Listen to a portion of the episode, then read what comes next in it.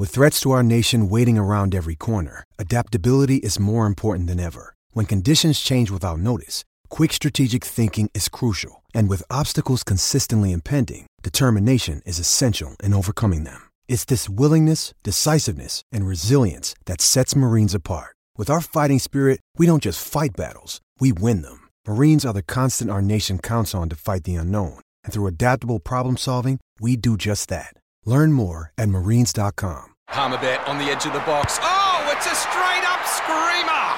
Download our app today and enjoy straight up screamers this FIFA World Cup with great odds, great promos, and same game multi at Palmerbet. Gamble responsibly. For gamblers' help, call 1 800 858 858. It is crunch time, one hour down. It's- You know what? They warned me. They said uh, the first time we worked with, oh, there we go. Kashmir's so good, we'll play it again. They say, you know, India and Pakistan fighting over Kashmir. I mean, it's a good Led Zeppelin song. It's not a great Led Zeppelin song. they, they did warn me this program was a little bit loose with Steve O'Keefe, James Magnussen, and I'm Julian King. JK in the chair for JA on this Sunday afternoon. Now, Oh yeah. Send us a text. I'll tell you why, because our texter of the day will win a Cygnett Boost Power Bank. Valued at $59.95. A Cygnett Boost Power Bank will keep your phone, tablet, and earbuds powered 24 7. And as I said, the lines are open 1300 01 1170. You want to pick the brains of either Sock or the missile? Mm. Feel free. And of course, we're brought to you by Isuzu, the Isuzu D Max. Born to live. Join the show anytime. Call 1300 01 1170, like I said, and the text line 0457 736 736. We've got a charge sheet there in front of us, Socky. Charge sheet. Jeez, I was sweating bullets there. I'm glad that I'm not on it anyway. Um, so, no surprises here. Jack Wighton, uh, Matthew Lodge, and Billy, if I get this name right, Tsikrikas. Is that right? Now, That's the school teacher from So- the Bulldogs. Yes, that's Yeah. right. Yeah, yeah. there's always one Um, that's a school teacher. yeah. the great, yeah, the great, the Bulldogs legend Steve Gearin was a school teacher. Well- Still is a school teacher. Well, didn't didn't he say there at the end of the, the presser that uh, he was willing to try the water boy if it would work? Didn't he? when he got up Barrett at the end of it, he Yeah, goes, "Why would I yeah. not use every resource if I thought the water boy could help?" And they just Fire gave me up. flashbacks of Billy Billy Madison, Adam oh, Sandler, Yeah, the water yeah, the water boy. boy. high quality. Des Hasler was a teacher. Actually, he was a teacher at, at my school, St Pius X College, Chatswood. Old Desi, God bless you. He used to, Des, deny the fact that he was a Manly player, a New South Wales player, an Australian player at the time. You're, you're Des Hasler. No, it's not me. Not me. People bringing the footy cards. No, it's not me. That's not They- me with the fake mustache. Yeah, they, you know, they they get a teddy bear and dress it with a manly jersey and put it in his chair. What are you talking about? Who's this? Who- Who's this? Des? really? So your surname, you're Mr. Hasler. You look just like Oh, him. yeah, so yeah. he's a good fellow. He, um, I was doing art. You know, or say bludge, as, as we used to say Yeah, back yeah. in school. And he came into the room looking for the art teacher one day and had my major work. And he sat down. We had a cup of coffee, and Des critiqued my artwork. Really? Mm. And what, He said it was a bit weak down the left side. Needed, needed strength, strengthen up the middle. Yeah, to that effect. Now we mentioned there the charge sheet. Now this is the fascinating one. Jack Wighton. Jack Wighton. He's charged with a Grade Two dangerous throw. Early plea two matches. If he challenges it and is found guilty, three matches. That was for that tackle on Reece Walsh. Suffice to say, it may have come as a bit of a surprise for Jack White. And I don't know if you caught the audio last night, but he thought he might have been sweet. You also put on a report, mate, a, a bit of a slip, was it? How, how, how do you see what happened there? I think it'll be fine, mate. Um, no, I don't think he went past the, the vertical. Um, we'll have to wait and see also, though. So does he think he's Ric Flair with a superplex?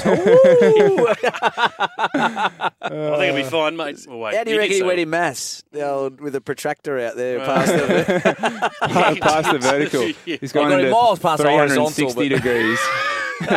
yes, one plus one equals window. That's Jack White. That's cool. Oh four five seven seven three six seven three six. Daniel, Titans need a Gus Gould whistle session. Yeah, maybe.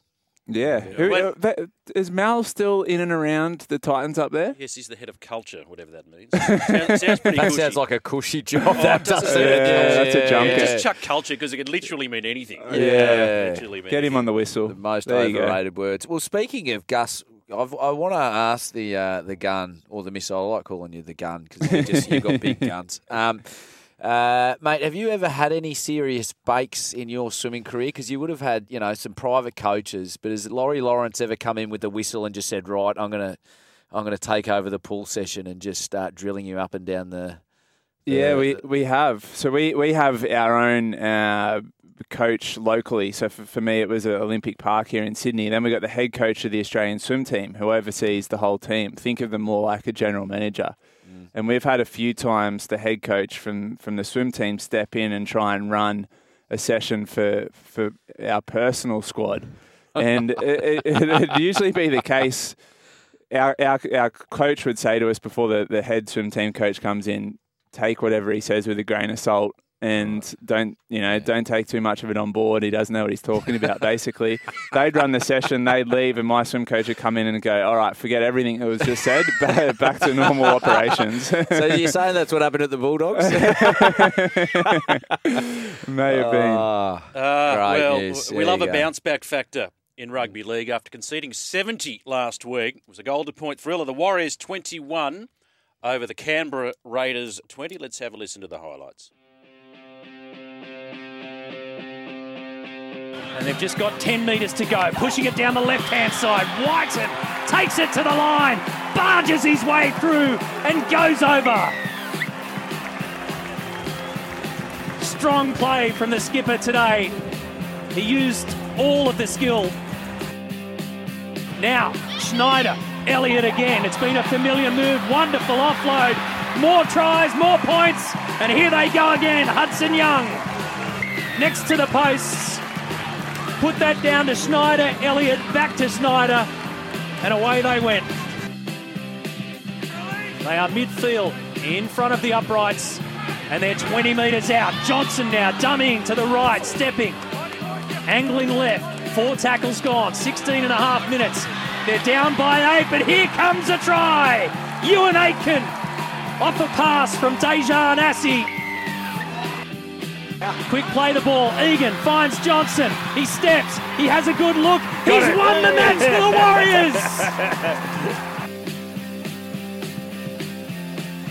Warriors. Stunning. It's the BBF, as we say.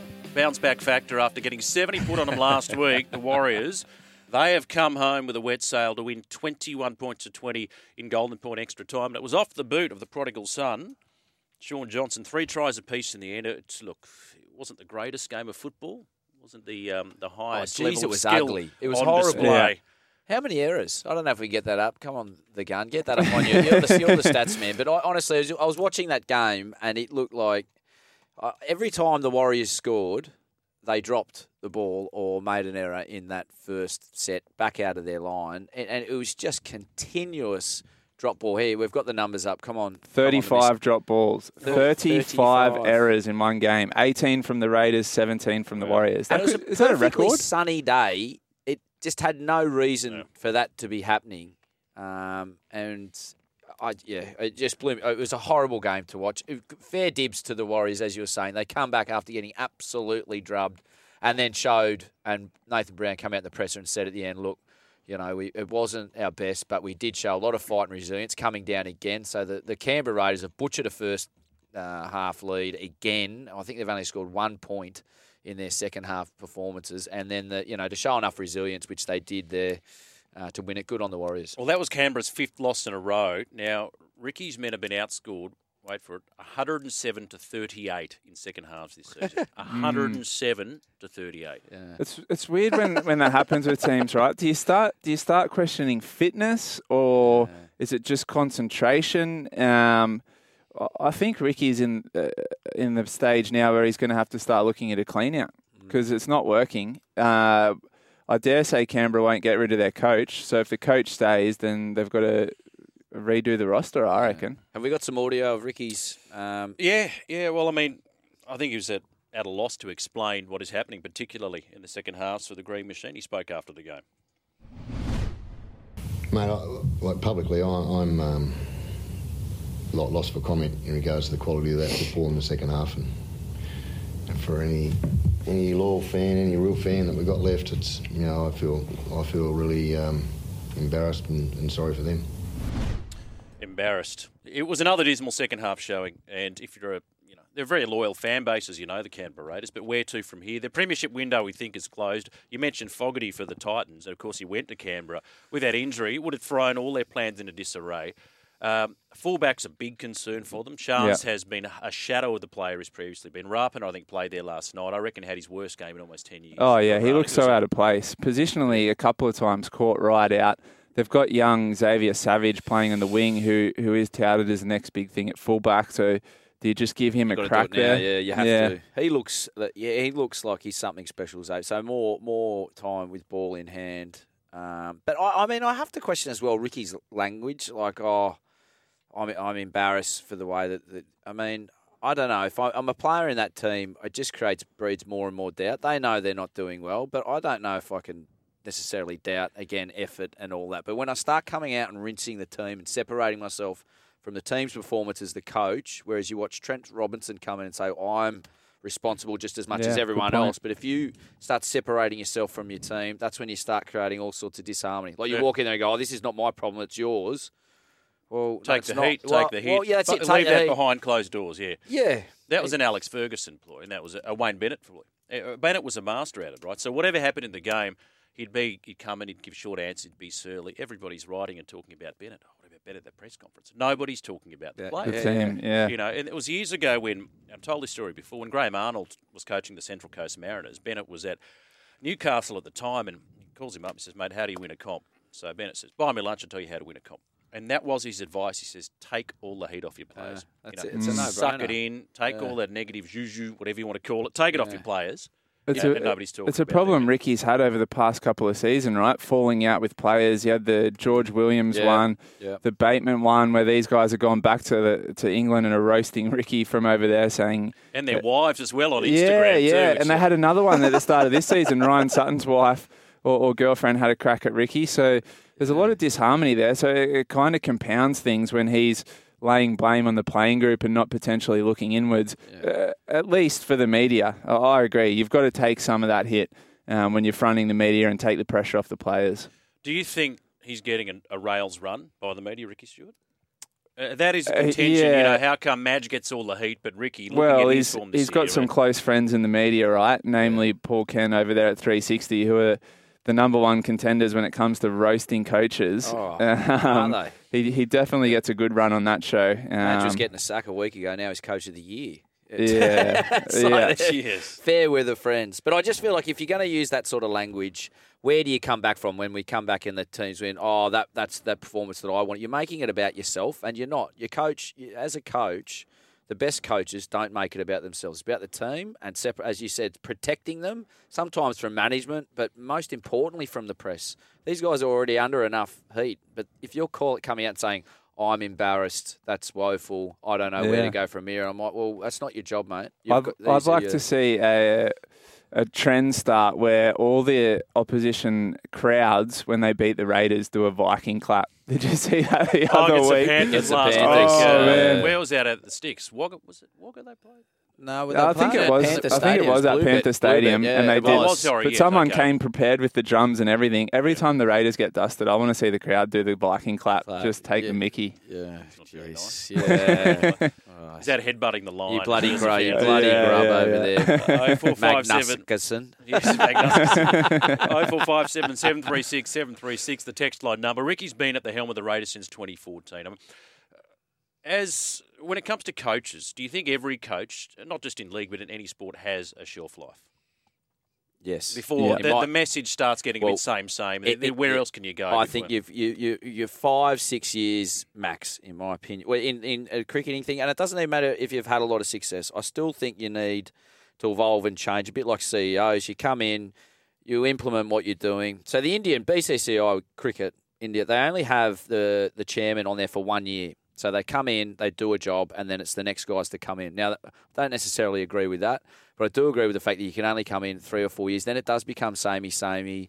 I think even CEOs tend to switch off a little bit. You come in, you implement hard and fast, and then you you move on. How long that is, I don't know. Whether it's four or five years, but you do get stale. And I, I think as a, if you want, if you even serious about the team and their development, you need to learn to progress and push on. That that's just a personal view. I don't know how you see it. Yeah, no, I, I love that, and I think uh, the the problem with Ricky is he's burned a few bridges that the Raiders relied on really heavily. The first and most namely one being the stream of players coming from England That's where they were getting their talent, and that bridge seems to have been burnt with the way he handed a couple of those relationships towards the back end of uh, last year and, and, and during the season. Um, I I agree. For whatever reason, Ricky has never spoken about as a as a coach under pressure. But for mine, looking at, at that club, he's got to be spoken about because it's not working, and they're actually going the opposite direction. Yeah, since since they made that grand final, they've consistently become worse and worse. Who are the players on the up in that team? Who were who are, who are going across and who are going down? And I think if you did that map out of seventeen or eighteen, you'd find more on the plateau. And now he's calling them embarrassing. It, it, I think at that stage there, I think as a coach, you go one year early rather than one year late. Yeah. Have success, do well, do a Bennett style approach. Come in for three or four, implement, then bugger off. New team. And it also depends on what style of coach they are, because the really intense guys Mm. are great at turning a joint around, but maybe not good in the long term. Correct. You know, Yeah. they might say that about you know a Brian Smith back in the day, or Ricky Stuart, for example, is, is a noted intense coach, or a Justin Langer for that matter. Yeah, good for a certain period of time, but then Yeah. once you've kind of righted the ship, well, maybe it, it's time to move on. You may have a thought on that. Yes, tell us what you think. Five seven seven three six seven three six. The text line number. this is crunch time. Don't be sorry, just don't do it again. Breaking back with more. Follow Crunch Time on Dabble. Go on, have a dabble. Gamble responsibly. Call 1 800 858 858. Well, it's time now for a dabble update. Joining me on the line is Josh. Joshy, as I say good afternoon, uh, tell us how was yesterday's multi? How did it go? Uh, no luck there, but I tell you what, Scotty Sattler, that man is possessed. He is incredible at the moment. He's hit something last week. He's a multi that's paying 18.41, still alive. So he's got two legs to go. The Tigers, he's got a bit of a three three and a half point buffer there, and he's uh, done a bit of a cross code and joined the Swans into his multi. So he's hoping for a one to 39 point return there. And uh, he could be away. So if you're following Sats online, uh, you'll be doing pretty well, I reckon, Julian. He could be away. Shades of Sats commentary in the 2003 grand final, doesn't it? Uh, tell me, um, now for those who don't know, what, what is Dabble? What's Dabble? Yeah, so Dabble is the social media of betting. So it's uh, got all your standard bets that you can play. So your same game multis, your racing bets as well. But it's offering a new experience. So not only do you put your bets on, but you can even get involved in banter. You can have a chat to other punters, follow the experts. Uh, and, you know, you might find a multi like Mickey C. James, who picked all eight legs of the NRL last week. Oh. And he, uh, that one was paying 155 So if you had a dollar on that, you're doing pretty well, Julian. I'd be surprised if anyone's getting all eight legs this round. That's right. That's right. hey, what do you think about this one? This is your uh, this is your crunch time bet for today. Storm by over twelve. Obviously, after last week, that's a bit generous. And then West Tigers over the Dragons as well. That's paying three fifty three. Yeah, I like the Dragons. Yeah. I like the Dragons. Josh, thanks for your time, mate. We'll speak next week. So. Download the Dabble app. The Dabble socially gamble responsibly. It's Tyre Power's Big Footy Final Sale. To kick things off, you can get the power to buy three and get one free on selected Toyo passenger car and SUV tyres. Tyre Power's Big Footy Final Sale can't last. Visit tyrepower.com.au now.